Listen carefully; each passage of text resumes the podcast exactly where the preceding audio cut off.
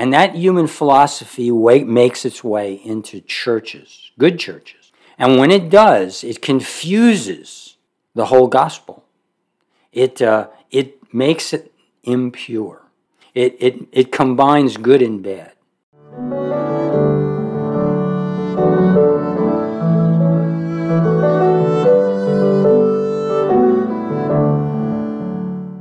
Hello, and welcome to this edition of That They Might Know, a podcast dedicated to proclaiming the gospel of Jesus Christ. I am your host, Dr. William Mazzella, and our teacher is my friend and brother in the Lord, Joe Durso. After enjoying this discussion of God's Word, if you're seeking discipleship or biblical counseling, please email us. Now for today's message. Dear Heavenly Father, it is a, a hard place to sit in judgment of someone or something when we ourselves are just men. We don't have the right to sit in your place and make judgments, and yet at the same time, we are called to be discerning, to be men of understanding, to be people with a heart that we care for others. And how can we care for others if we don't even know what's hurting them? What's hurting ourselves? Lord, we're all just men. Uh, an elder in a church, a, a pastor in a church, a shepherd in a church is just a man. And we fall so far short in and of, of ourselves. We give way to human philosophy and thinking rather than standing on the Word of God and to have a discerning spirit as it's given us by the Holy Spirit. Lord, we are to be men dependent upon God alone, who give glory to God alone, not to men. Lord, this is a, a hard subject, something hard to talk about because we can all are vulnerable and so easily set aside. So easily we have our joy torn from us and replaced with anger or dismay or disappointment or discouragement. And Lord, the devil is out to do just that, to, to, to destroy us in a variety of ways. And so, Lord, whether it's teaching the subject or living my life in a way that's pleasing to you and not dishonoring, Lord, I, I, I have only one to pray to, and that's you. To ask you for guidance to ask you for goodness and humility. I need much, much. We all do.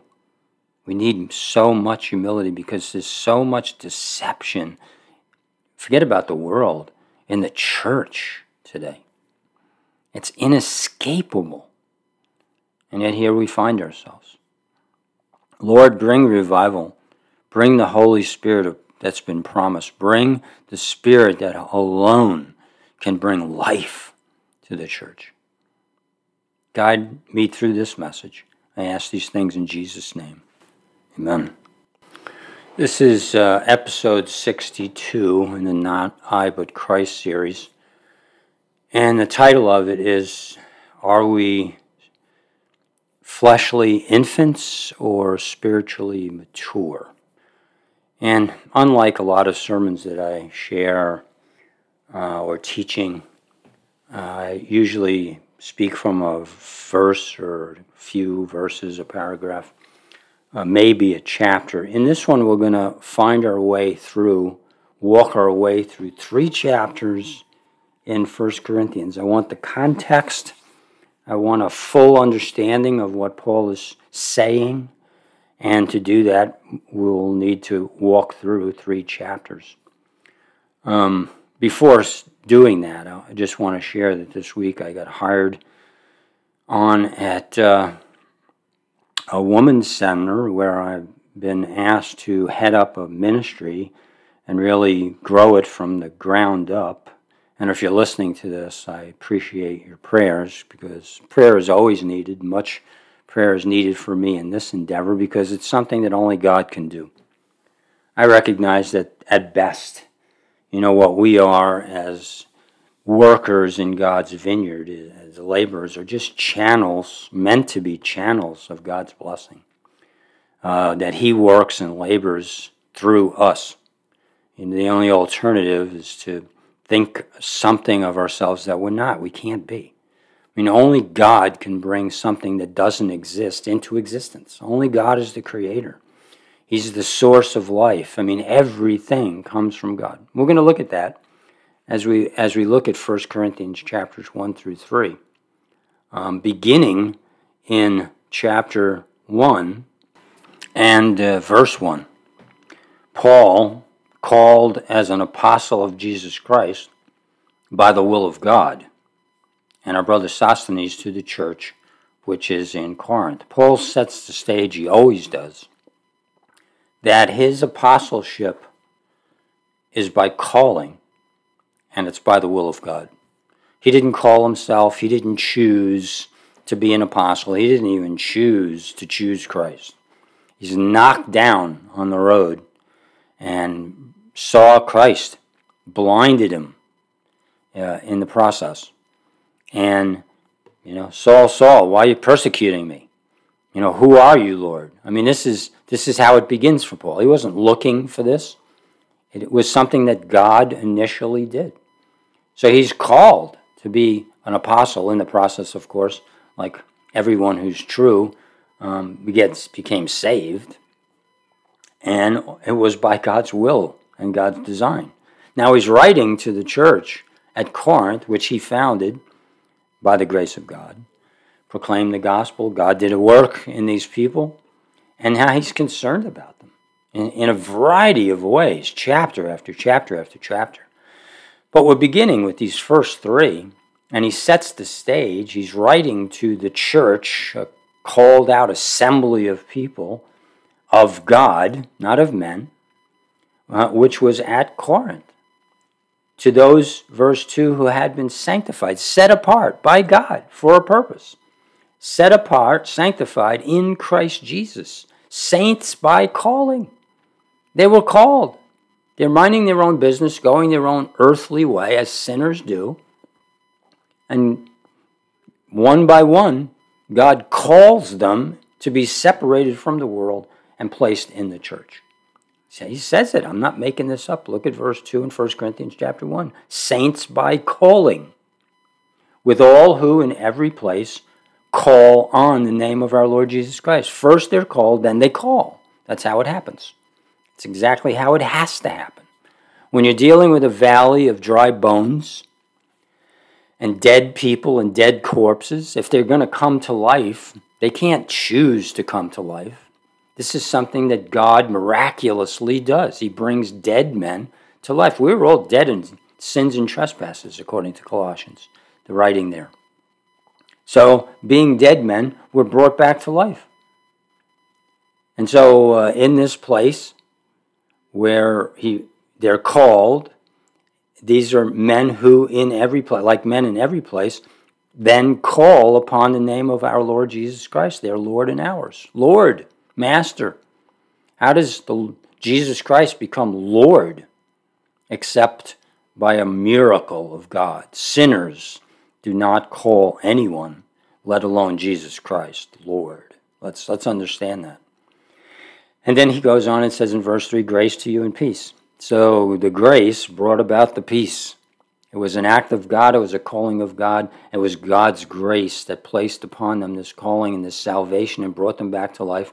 And as a result, they had peace with God, our Father, and the Lord Jesus Christ. I thank my God always concerning you for the grace of God. Why is he thanking God? Is he thanking God for them? No, he says concerning you for the grace of God which was given you in Christ Jesus. Emphasis, emphasis, emphasis. Calling, choosing, electing, grace. This has nothing to do with men. Grace is a gift, it's not earned or deserved. Square one. This is something that God did. This is something God always does. That in, I'm just going along. If you have the scripture open, you know, just keep your eyes on the scripture because I'm just going. I'm not going to take the time to to point out verses, but I'm just going to be reading through this portion. that in everything you were enriched in him. Where does the riches come from? In him. That's Christ. In all speech, in all knowledge. They were enriched in all speech and all knowledge. This is not a, a slackered church in the sense that they had speech and knowledge which came from God. That's right, through the Lord Jesus Christ. Just as the testimony concerning Christ was confirmed in you. So, confirmed uh, in Christ, they, they, can, they gave testimony to Christ, not themselves. They gave testimony from the beginning to Christ. Did they get off track? Well, obviously, as we read through this, we're going to see yes, they, they did. But he's stating here that you are not lacking in any gift. It wasn't that God held back, and God bestowed on them the gifts, gifts of, of well, right here, of knowledge and of speech. They were enriched in this. They, they had information, okay? As you eagerly await the revelation of our Lord Jesus Christ, they're waiting for Jesus to come back. This is what Christian people do. They're looking to Jesus. They're not looking for redemption, salvation, a better life any other way but in Jesus Christ. And that means Jesus is going to come back and he's going to fix all of this. He's going to set up a millennial kingdom, and then from that millennial kingdom, we're going to enter into eternity. It's the doorway to eternity uh, through judgment. God is faithful Paul says, through whom you were called into fellowship with his Son, Jesus Christ our Lord. Who's the faithful one? God is the faithful one. He called and he did it. He, he called and he brought people back to life. So now Paul says, uh, uh, now I urge you. This is an urgent, urgent thing. This is something that's important. I, look, I need to tell you this, and I need to urge you, motivate you, push you, brothers and sisters, by the name of our Lord Jesus Christ, that the one who did the sacrificing, the one who took our place on the cross, the one who paid the price for our sins, the one who made salvation possible, and he also called us into that salvation, that you all agree and that there be no divisions among you. What's he urging them to? He's urging them to put aside divisions, but that you be made complete in the same mind and the same judgment. Boy, could we wish that today. That this fractured church that's in a thousand pieces, which is, it's easy for me, let me, a little confession, to get discouraged, to get depressed you know, to to get into a place where I, I, I become, should I say it? I mean, I can become hard, lose my joy.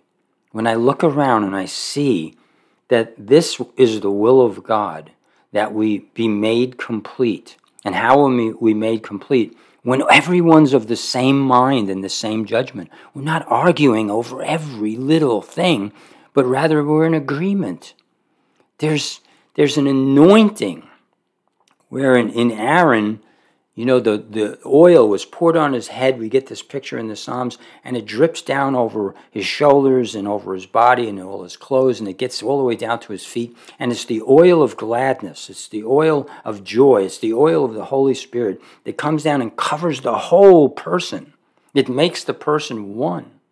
And the person we're talking about here is the bride of Christ which is the church, made up of many, many, many parts that are meant to be one.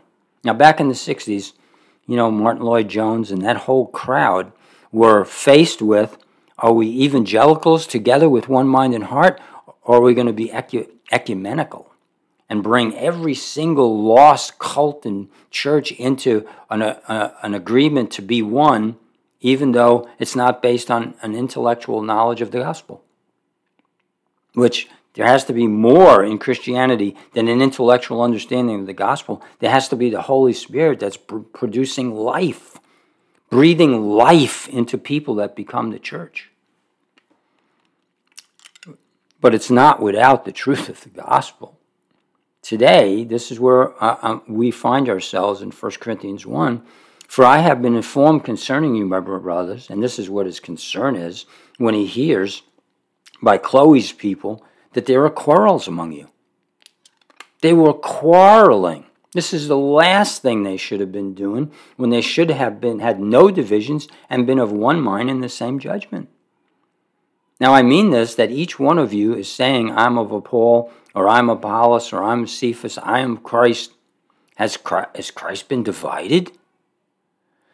The question is rhetorical. Christ isn't divided. The Father isn't divided from the Son, or the Son from the Father, or the Father from the excuse me, the Father, or the Son from the Holy Spirit. This is one God. It's maybe three persons, but divided in no way. No, no, no. And then he, Paul was not, has Christ been divided? Paul was not crucified for you, was he? Were you baptized in the name of Paul? I'm thankful that I baptized none of you except Crispus and Gaius, so that no one would say you were baptized in my name. He was not against baptism, he's all for baptism.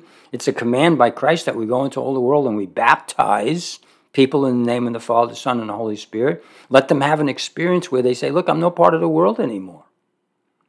But being baptized in a certain person's name was giving rise to the fact I'm of this one, I'm of that one. Paul didn't want any part of that. Even, even to say, I'm glad I didn't baptize anybody. Of course, he wants to baptize, but he's not called, and he says that now. He says, I'm thankful I didn't baptize, but then he goes on and says, But I did baptize the house of Stephanas. Beyond that, I do not know if I baptize anyone else, for Christ did not send me to baptize, but to preach the gospel, not with cleverness of speech, so that the cross of Christ would be of not made of no effect. So that the cross of Christ would not be made of no effect. When we substitute cleverness of speech, listen to me, for the gospel of Jesus Christ, we undo the gospel. what? What are you talking about? I mean, we all love a way of presenting the gospel because, you know, so many people in the church are so uh, unlearned. And let's take that to mean immature a mature person can preach the gospel not only because they're familiar with the Bible that gives them joy and life and understanding, but because they're maturing as a father, as a father who only a father can teach a son, can lead the son along, disciple a son. That's what discipleship is made out of. We have to have these sheets that give us every word and every verse and what exactly to say because we're incapable of doing it ourselves. This is an immature church. But what happens when you come up with all these cleverness, these clever ways to present the gospel, which actually entices people to do something they wouldn't otherwise do? Why do I say that? Well, look at what Paul says. For the word of the cross is foolishness to those who are perishing, but to us who are being saved, it is the power of God. So, in other words, if you're preaching the, the cross correctly, you're preaching something that people will see as foolish. Why would anyone receive that? Well, that's not the, in the 20th century the way we've been presenting the gospel. We have to find out ways of getting away from the foolishness, foolishness so people will receive Christ. That undoes the whole thing. God calls people, when God calls people, He saves people. He saves people from themselves. He saves people from thinking it's foolish.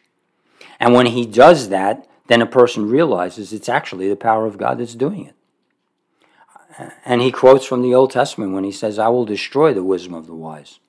He's going to destroy the wisdom of the wise and the understanding of those who have understanding. I will confound. What's he talking about? He's talking about demonic, worldly wisdom. He's not talking about a wisdom that comes from God, he's talking about a wisdom that comes from the devil. Where is the wise person? Where is the scribe? Where is the debater of this age? Has not God made foolish the wisdom of the world?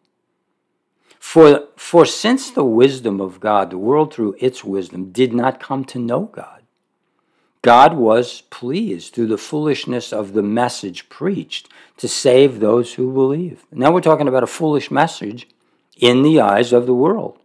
Through that message, people believe. For indeed, Jews ask for signs. We, we need a sign. You're not going to get one. You're only going to get the sign of Jonah who was three days and three nights in the belly of the whale. Meaning, you're going to see me crucified on a cross, and on the third day, I'm going to rise from the dead. And most of you are not, are not even going to see the resurrection. You're going to hear about it. But the fact is, I'm going to be crucified and I'm going to be put into the ground. I'm going to rise from the dead. That's all you're getting. You're not getting signs from me because I don't play those games with people. I'm speaking for God now. And I don't mean to be irreligious or dishonor, um, but uh, this basically is what he's saying here. For since in the wisdom of God, the world through its wisdom did not come to know God, God was pleased through the foolishness of the message preached to save those who believe. For indeed, Jews ask for signs, and Greeks search for wisdom. They want to know that they're wise. But we, we preach Christ crucified to Jews, a stumbling block, and to Gentiles, foolishness. So uh, Gentiles look at the gospel as foolish, and to Jews who know about the coming Messiah, know about the sacrificial Lamb of God. Christ became a stumbling block. This is the gospel we preach. This is the message that people are called to receive. This is why only God can do it. Because the message that we're preaching only gets jeers and sneers and mocking because people are either stumbling over it if they be Jewish or religious or Christian, or you know, it's it's foolish. You're going to tell me that God calls people to life and I don't even have anything to do with it? That I can't use my wonderful free will that's ultimately free and not even touched by sin to receive Jesus Christ as Lord and choose Him to be my God? I'm not doing that. God has to bring me to life first. What kind of foolishness is this? Well, that's the foolishness of the message preached. But, but, to those who are the called, both Jews and Greeks or Gentiles. Christ, the power of God and the wisdom of God. That's what we're proclaiming. We are proclaiming the power of God and the wisdom of God, for the foolishness of God is wiser than mankind, and the weakness of God is stronger than mankind. In what ways? Well, the foolishness of God proclaims Jesus Christ as the Messiah, a criminal who went to death for crimes against Rome, and he's the one who saves men from their sin. And by that person, God saves people. By that foolish message, he did something that people could never do. They could never save themselves. He offered himself as an offering, as a sacrifice, a sacrificial lamb to pay the price for their sins. Now, this might be foolish to men and particularly the fact that God has to do it. But this is this is actually the wisdom of God working. And when you come to know the gospel, when you come to be saved by the gospel, you understand just how wise this was. But the strength, the strength is in the power of God to raise people from the dead. That is something that men just cannot do. And so God's strength is far stronger. God's weakness is far stronger than any man. For consider your calling, brothers and sisters. Now, he's coming down to humble these people by saying what he's about to say, as we understand who God calls. For consider your calling. This is about being called. You, you, you're out there doing your thing, and you're going to be called into the church. Consider your calling.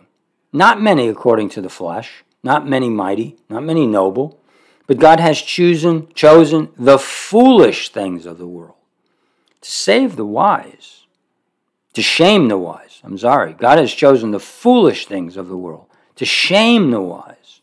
And God has chosen the weak things of the world to shame the things which are strong.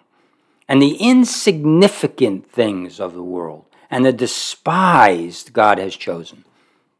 The things that are not so that he may nullify the things that are, so that no human may boast before God. So when God saves, as he does, a retarded person who doesn't have the mental ability to even know right from wrong, and that person enters the kingdom, and a brilliant scholar with multiple PhDs goes to hell forever.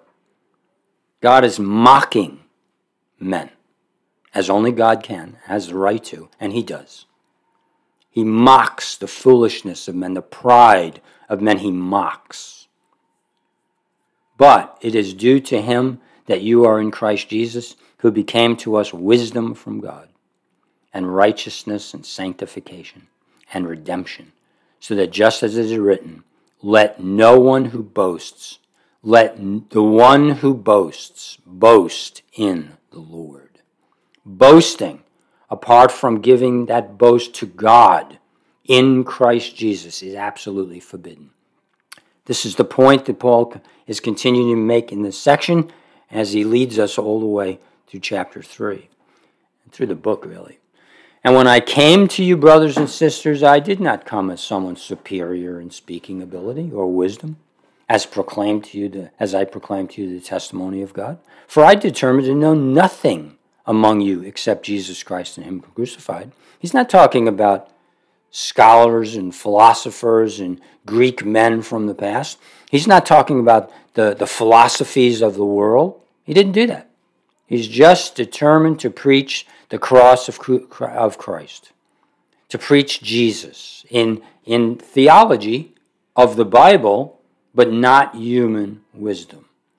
He determined to know nothing, meaning he's not going to cajole, he's not going to influence people by his brilliance in any way. I was with you in weakness and fear and in great trembling, and my message and my preaching were not in persuasive words of wisdom. It's not trying to impress anybody, but in demonstration of the Spirit and of power. He actually dumbed down, so to speak, that whole thing which people are capable, and he certainly was capable, being taught as he was, um, as a Pharisee he had the wisdom of the world, but he, he counted it as dung, as cow manure, in order to win Jesus Christ and to be found in him, not with a righteousness of his own, but with the righteousness that comes from God through Jesus Christ. So that your faith would not rest on the wisdom of mankind, but on the power of God. Now, when a person rests in the power of God, now you're talking about salvation. Yet, we do speak wisdom among those who are mature. A wisdom, however, not of this age, nor the rulers of this age, who are passing away. But we speak God's wisdom in a mystery, the hidden wisdom which God predestined before the ages to our glory, the wisdom which none of the rulers of this age has understood for if they had understood it, they would not have crucified the Lord of glory. So, what we're talking, Paul does speak wisdom, God's wisdom, to people who are mature. He can't speak to the immature because the immature don't get it. And that's where, where he's going with all of this. Things which he says eye has not seen, and ear has not heard, and which has not entered the human heart, all that God has prepared for those who love him. For to us God revealed them through the Spirit, for the Spirit searches all things, even the depths of God. For who among people knows the thoughts of a person except the Spirit of the person that is in him? So also the thoughts of God no one knows except the Spirit of God. This is a call to be a spiritual man, to be filled with the Holy Spirit, to be led by the Holy Spirit, to be taught by the Holy Spirit. I am not charismatic in its excesses. But I am a person who believes in the ministry of the Holy Spirit, and if you don't, you're not reading your Bible well. You cannot learn these things, and that's exactly what Paul is saying right here in this place. You cannot learn these things apart from the Holy Spirit. You know, we are taught, a man is taught, you know, the things of a man. That's what he knows. Only God knows God, and only God can teach God, which he does through the Holy Spirit. Now, we have not received the Spirit of the world, but the Spirit who is from God, so that we may know the things freely, give, freely given to us by God. We also speak these things not in words taught by human wisdom, but in those taught by the Spirit, combining spiritual thoughts with spiritual words. Now, if you don't know what he's talking about here, It's because maybe, I don't know who's listening right here, um, but what's going on is there's still a world, we live in a world with human philosophy. And that human philosophy makes its way into churches, good churches. And when it does, it confuses the whole gospel. It, uh, it makes it impure. It, it, it combines good and bad. And sometimes de- the devil is able to do this in such a subtle way that people don't even understand, they don't even notice what's taking place. And so a person has to identify worldly wisdom or philosophy. Today, building on the foundation of Freud, you know, we have that kind of philosophy which just removes guilt, it removes sin. It just places on everything but ourselves. You know, you, it wasn't. It's not your fault. It's you know, you saw your mother naked when you were three years old. You know, it was the abuse that. Now look, there's things that come into our life that leave scars, that cause issues, you know. But only the gospel of Jesus Christ can really cure and help and and manage those kinds of things after a person comes into a a relationship with God whereby God gives life and a new heart and it regenerates the soul and a person is born again and they can grow in the wisdom and knowledge of God because they can be filled with the Holy Spirit of God. But human wisdom is self help. You can go to any bookstore or you can go online and you can find them by the hundreds of self help books. Christianity is not a self help religion. Christianity is a is a God help, Holy Spirit endowed help from above, including everything we believe, everything we think, everything we know, and every the person upon whom we rely. It's about relying upon Almighty God in the person of Christ through the working of the Holy Spirit. But the, a natural man does not accept the things of the Spirit of God for they are foolishness to him, and he cannot understand them because they are spiritually discerned. But the one who is spiritual discerns all things, yet he himself is discerned by no one. For who has known the mind of the Lord that he will instruct him? But we have the mind of Christ. Now look what's being said here. A natural man is a man who's not been born of God. There's no there hasn't been a calling um, there that hasn't come to place where men who are called. We're talking about a person in a natural condition, born to the race of Adam, born dead spiritually, out of alignment with God, a hater of God, a person who may be religious and say he knows God when in fact he doesn't. And as such, he does not accept the things of the Spirit of God. Why? Because they're either a stumbling block or they're foolish. I mean, this is crazy. I'm going to get saved by a criminal. And he cannot understand them because they are spiritually discerned. So he understands that because he's a Baptist or a Pentecostal or a Presbyterian or a Lutheran or a Methodist or any number of different denominations, and he's been born into a Christian home and he attends church, that he believes in God. This is, uh, this is foolish. This is a man without understanding.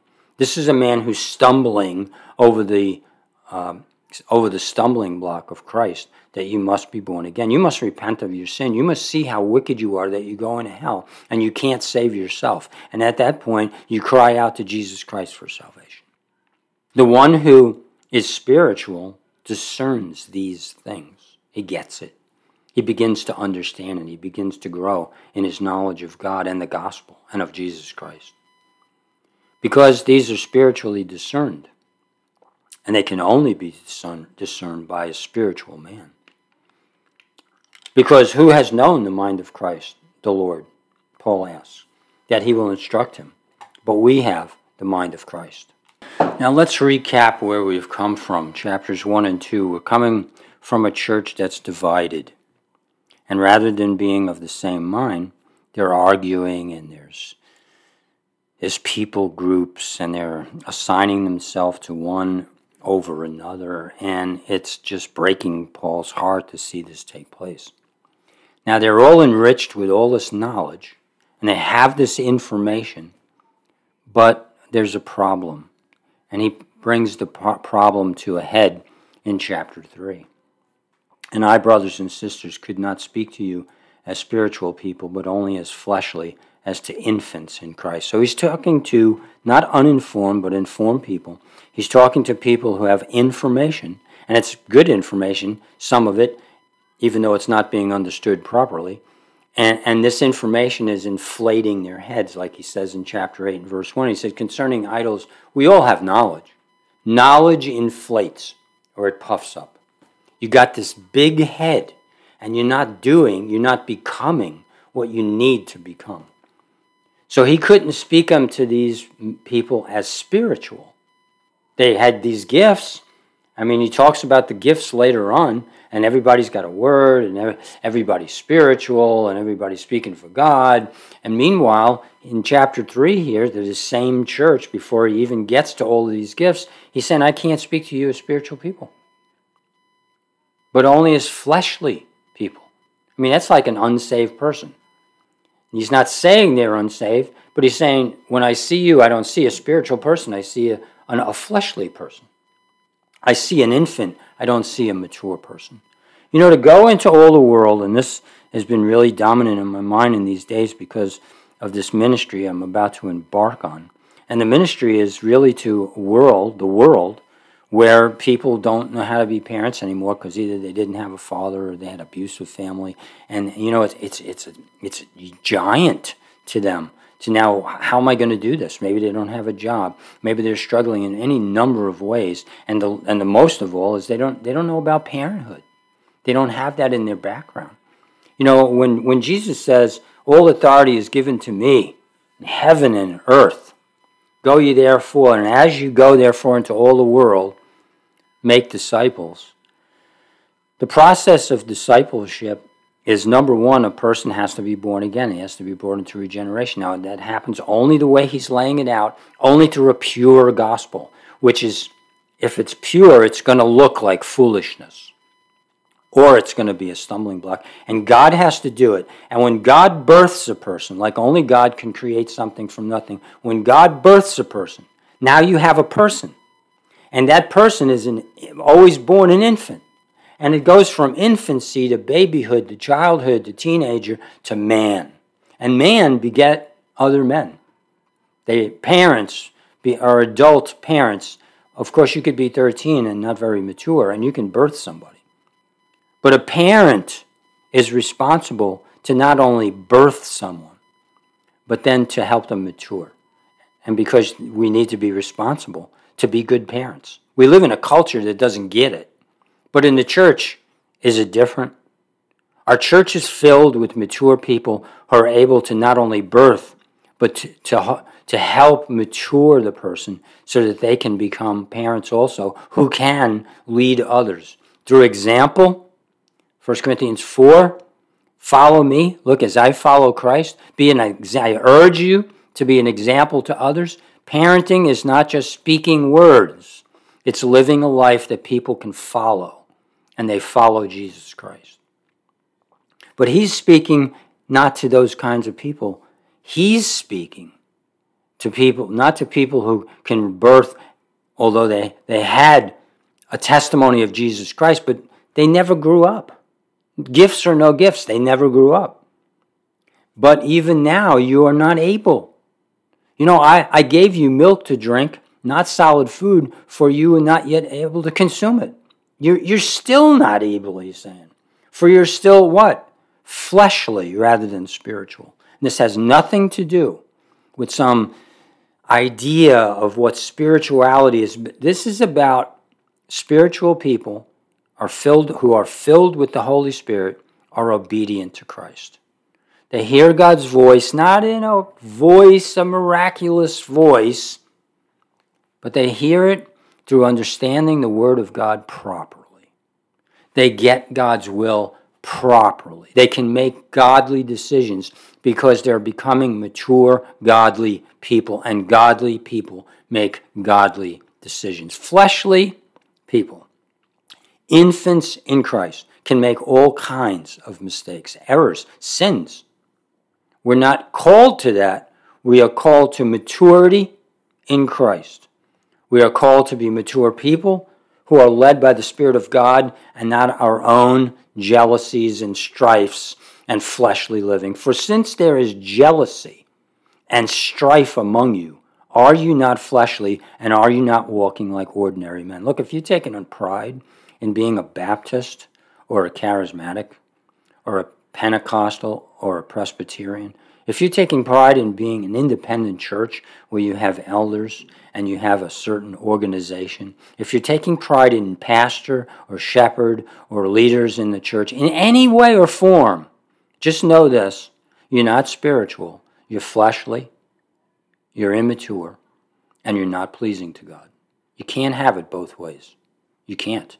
Either the focus is on Jesus Christ so that when the service is over, people are saying, Praise God, and meaning it. And they're not looking to people. Or else they're looking to people and they're not pleasing God. It's true of all of us. If anything on my plate is I look at the church and I become overly critical. I mean, I'll be honest right here, I'll tell you. And I have to f- I have to fight back not to be overly critical because I see so much division and so much emphasis put on men. I mean, if Paul was alive today, well, he'd be writing this all over the place. I, I can just about guarantee that. And, but I want to say this out of love and out of concern. You know, in, in order that we live lives that are fulfilling, so that we hear, Well done, good and faithful servant. We can't hear, Well done, good and faithful servant, if there's jealousy and strife among us, and if we're living fleshly lives, walking like ordinary people, as he says. For when one person says, I am with Paul, and another, I am Apollos, going back to chapter 1, here's in chapter 3, are you not ordinary people? He's asking a rhetorical question. Yes, you're ordinary people. You're not living like godly saints. What then is, is Apollos? And what is Paul? Servants through whom you believed. It's the channel, it's the pipe through which the water flows. That's all it is. Servants through whom you believed, even as the Lord had opportunity to each one, gave opportunity to each one. Look, I planted, Apollos watered, but God was causing the growth. So is God getting the praise, or is the one doing the watering that has nothing to do with the growth whatsoever? So then neither the one who plants nor the one who waters is anything. I mean, could it be more plain, could it be more demeaning? Which is not really demeaning. Is we're taking our place. What are we? Are we God? Do we create from nothing? Do we cause growth? So you put a seed in the ground and you sit there for a few days and you wait, and the blade starts to come up, and you go, wow, look what I did. Really? really? Look what I did? Well, that's what we say in the church, though. Look at the growth that's going on in this church. Aren't we great? No one's going to say that, but isn't that what we mean? But God who causes the growth. Now, the one who plants and the one who waters are one. Wow. Are they in reality? In God's mind and heart, they are they're meant to be. But each one will receive his own reward according to his own labor. So even though we're one and we're not many, everyone's responsible for his own life. Got to take responsibility. You can't go to church and say, We have a great pastor. That's not going to get you any gifts at all when you get stand before God at the judgment seat of Christ. For we are God's fellow workers. You are God's field, God's building. What's he saying? Um, it's God's fellow workers. It's God's field. It's God's building. It's not ours. The pastor of such and such church. You know, listen, it's not his church. It's Jesus' church. How many times I have heard, and I'm not saying this to praise a man, but how many times I've heard John MacArthur say, This is not my church. Every pastor should be saying that. He's not a perfect man. I'm not looking up to John MacArthur right now, even though I, I have a great deal of respect for him. No man should say, This is my church. I belong to the church of Jesus Christ. This is as good as we should go. And Jesus Christ is the one who this church belongs to.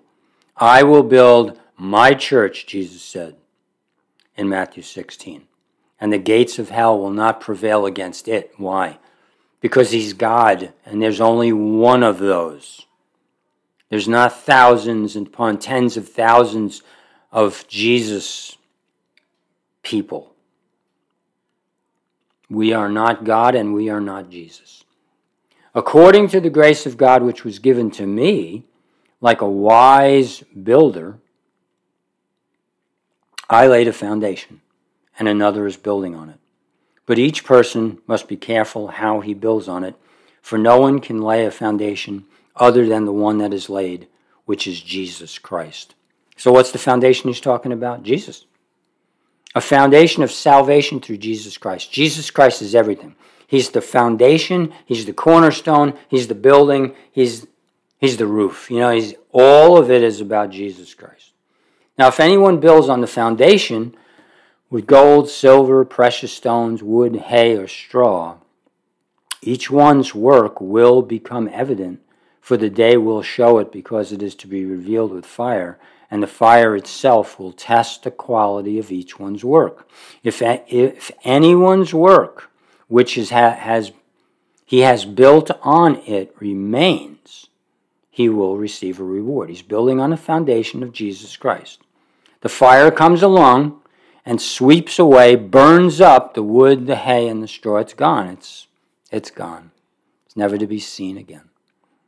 But if the gold, which does can be purified but not destroyed in fire, and the silver and the precious stones go through the fire, and they remain, if anyone's work is burned up, he will suffer loss, but he himself will be saved, yet only so as through fire.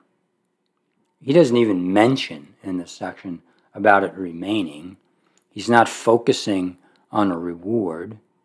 He's only focusing on this what disappears and what remains. You know, the, the gold and the silver are precious metals that go through the fire. And the only thing that can pass through the fire and remain is God in one way or another, when our focus is Jesus Christ, is Almighty God, for His honor and His glory, and He's the foundation.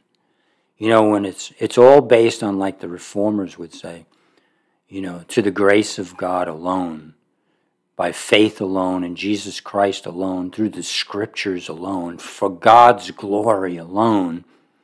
When those alone, solas, are prevalent, when our heart and our mind is there and not on us and what men do and what we can do and how we're better than the next guy.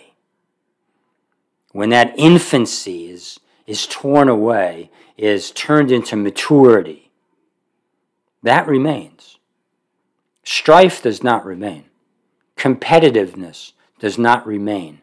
Being better than the next guy does not remain that gets burned up and it's lost. And that is the context of what we're talking about here division, arrogance, pride, being better than the next guy, rather than being of one mind, being one people, being one church, that Jesus Christ might be honored through our humility. That's what's going to last. I guarantee you that will last because Jesus says it will because that's the point that he's making right here. Do you not know that you are a temple of God and that the Spirit of God dwells in you? Temple, individually and as a group, we're a temple. If anyone destroys or ruins in the Greek the temple of God, God will ruin that person. For the temple of God is holy, and that is what you are. Now, look, God's not in the business of ruining Christians. That's not his will or his desire. But God is a just God, and he doesn't play games. God is not like us. We love to play games. God does not play any games. He's about building a good, strong church where he's the foundation and he fills it with his Holy Spirit. He guides it through the wisdom of the word by the power of the Holy Spirit.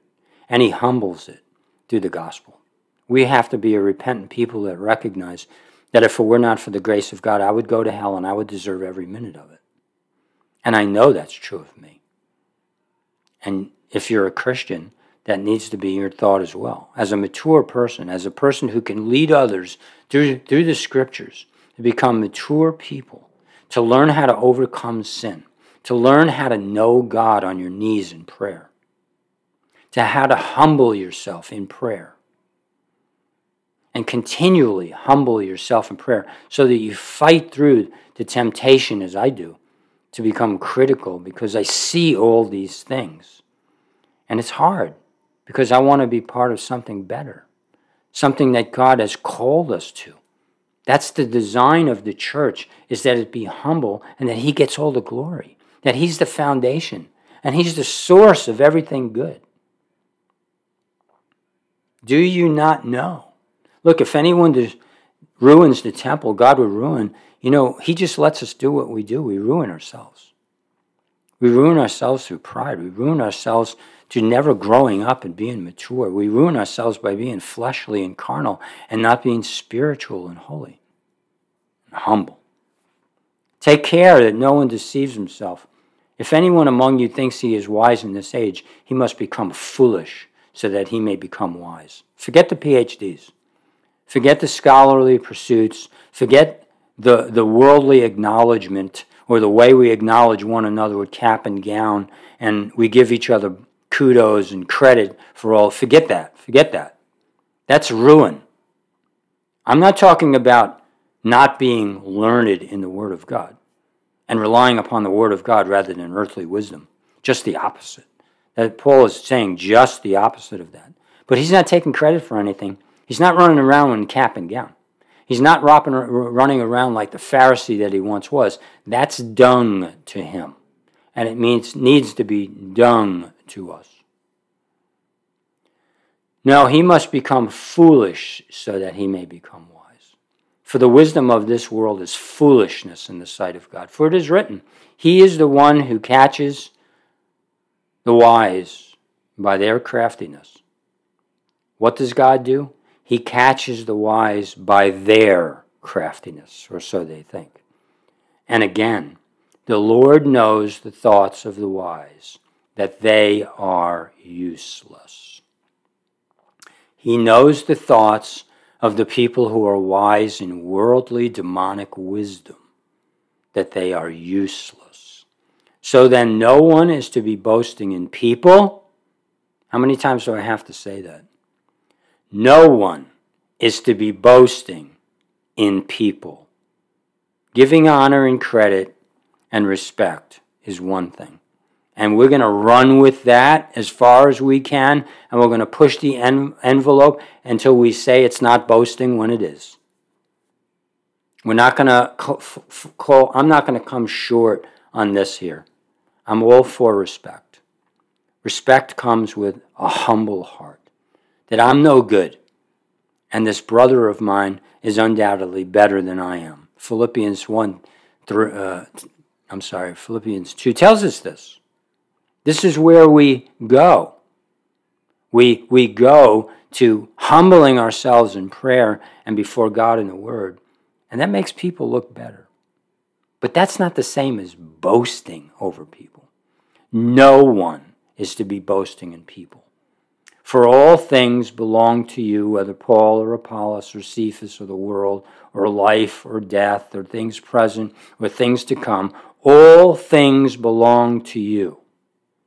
Well, that seems like a cause for boasting. Wait. And you belong to Christ, and Christ belongs to God. See, you're lost in that. It's not that we're paupers. Christ gives us Himself. He gives us to be children of God and to be enter into the divine family. We have all these things. The church belongs to us. When we put ourselves in the context that we belong to Christ. We're, we're, we're slaves to the one who is our master. And Christ belongs to God. There's an ownership here. And we're at the bottom. We have everything in Christ. In ourselves, we have nothing. We ruin everything.